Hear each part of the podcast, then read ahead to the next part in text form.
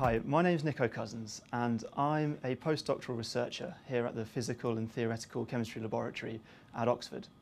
And in this podcast we're going to be talking about another application of ionic liquids, specifically ionic liquids inside what are known as supercapacitors. Due to a huge increase in the numbers of portable electronics and also a rising interest in electrical vehicles and hybrid electric vehicles, electrochemical energy storage devices, such as batteries, are currently a very exciting and interesting research field. So the most obvious requirement of an energy storage device is the amount of energy it can store relative to its size or weight. And the other very important property is how quickly this energy can be released or stored, or in other words, how quickly it can be charged or discharged. So for some devices, such as your mobile phone, quick charging is simply a convenience. But for other applications, such as recovering the energy from a car as it brakes, fast charging becomes essential.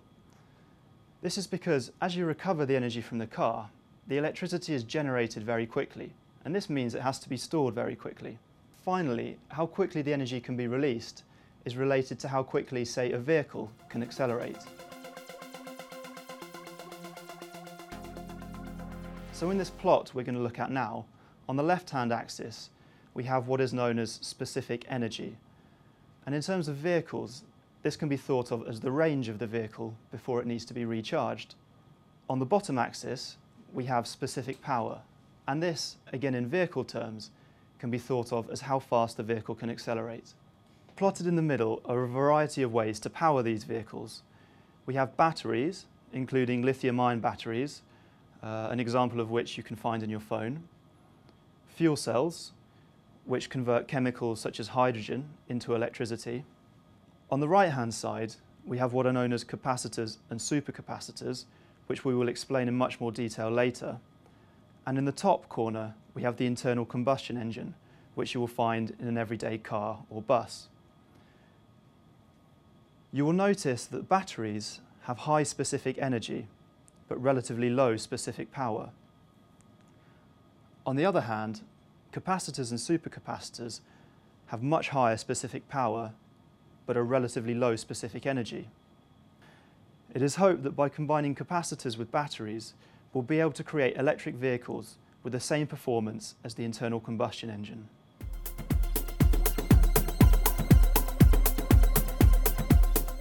So what are capacitors? Well, capacitors store energy by separating charges in an electric field and supercapacitors can be thought of as a next generation capacitor technology. Uh, supercapacitors are able to store much more energy than normal capacitors without sacrificing the high specific power which they possess.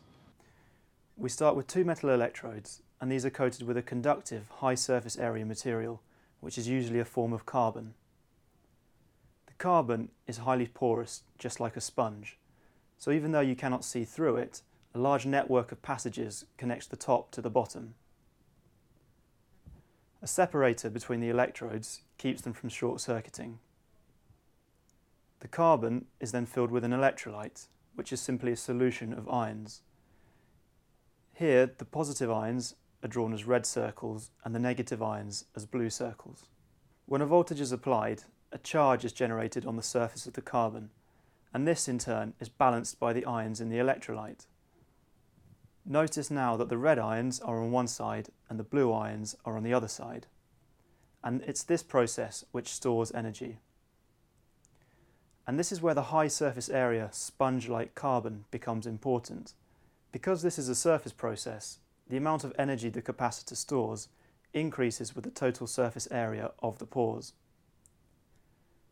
So now that our supercapacitor is charged, how do we release this energy? we simply connect the capacitor to an external load, such as this light bulb, and the ions return to their original configuration, releasing the stored energy in the process. So where do ionic liquids come into play? Well, you'll remember from the last podcast that ionic liquids have a range of very interesting properties. They consist entirely of ions, yet they are liquid at room temperature. Because they are ionic in nature, we can use them as the electrolyte inside the supercapacitor. However, the voltage that ordinary electrolyte solutions can sustain before breaking down is relatively low.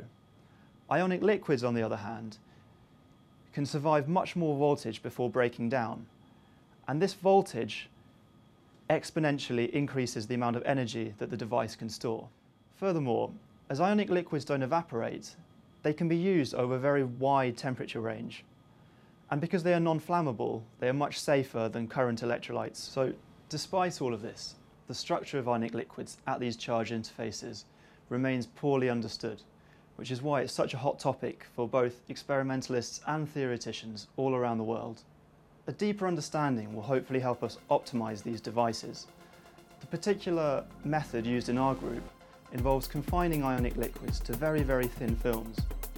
We can then study the structure and organisation of these films as we vary the surface charge, and in doing so, we can gain a deeper understanding of the processes occurring inside a supercapacitor. And this one day might help us power the cars of the future.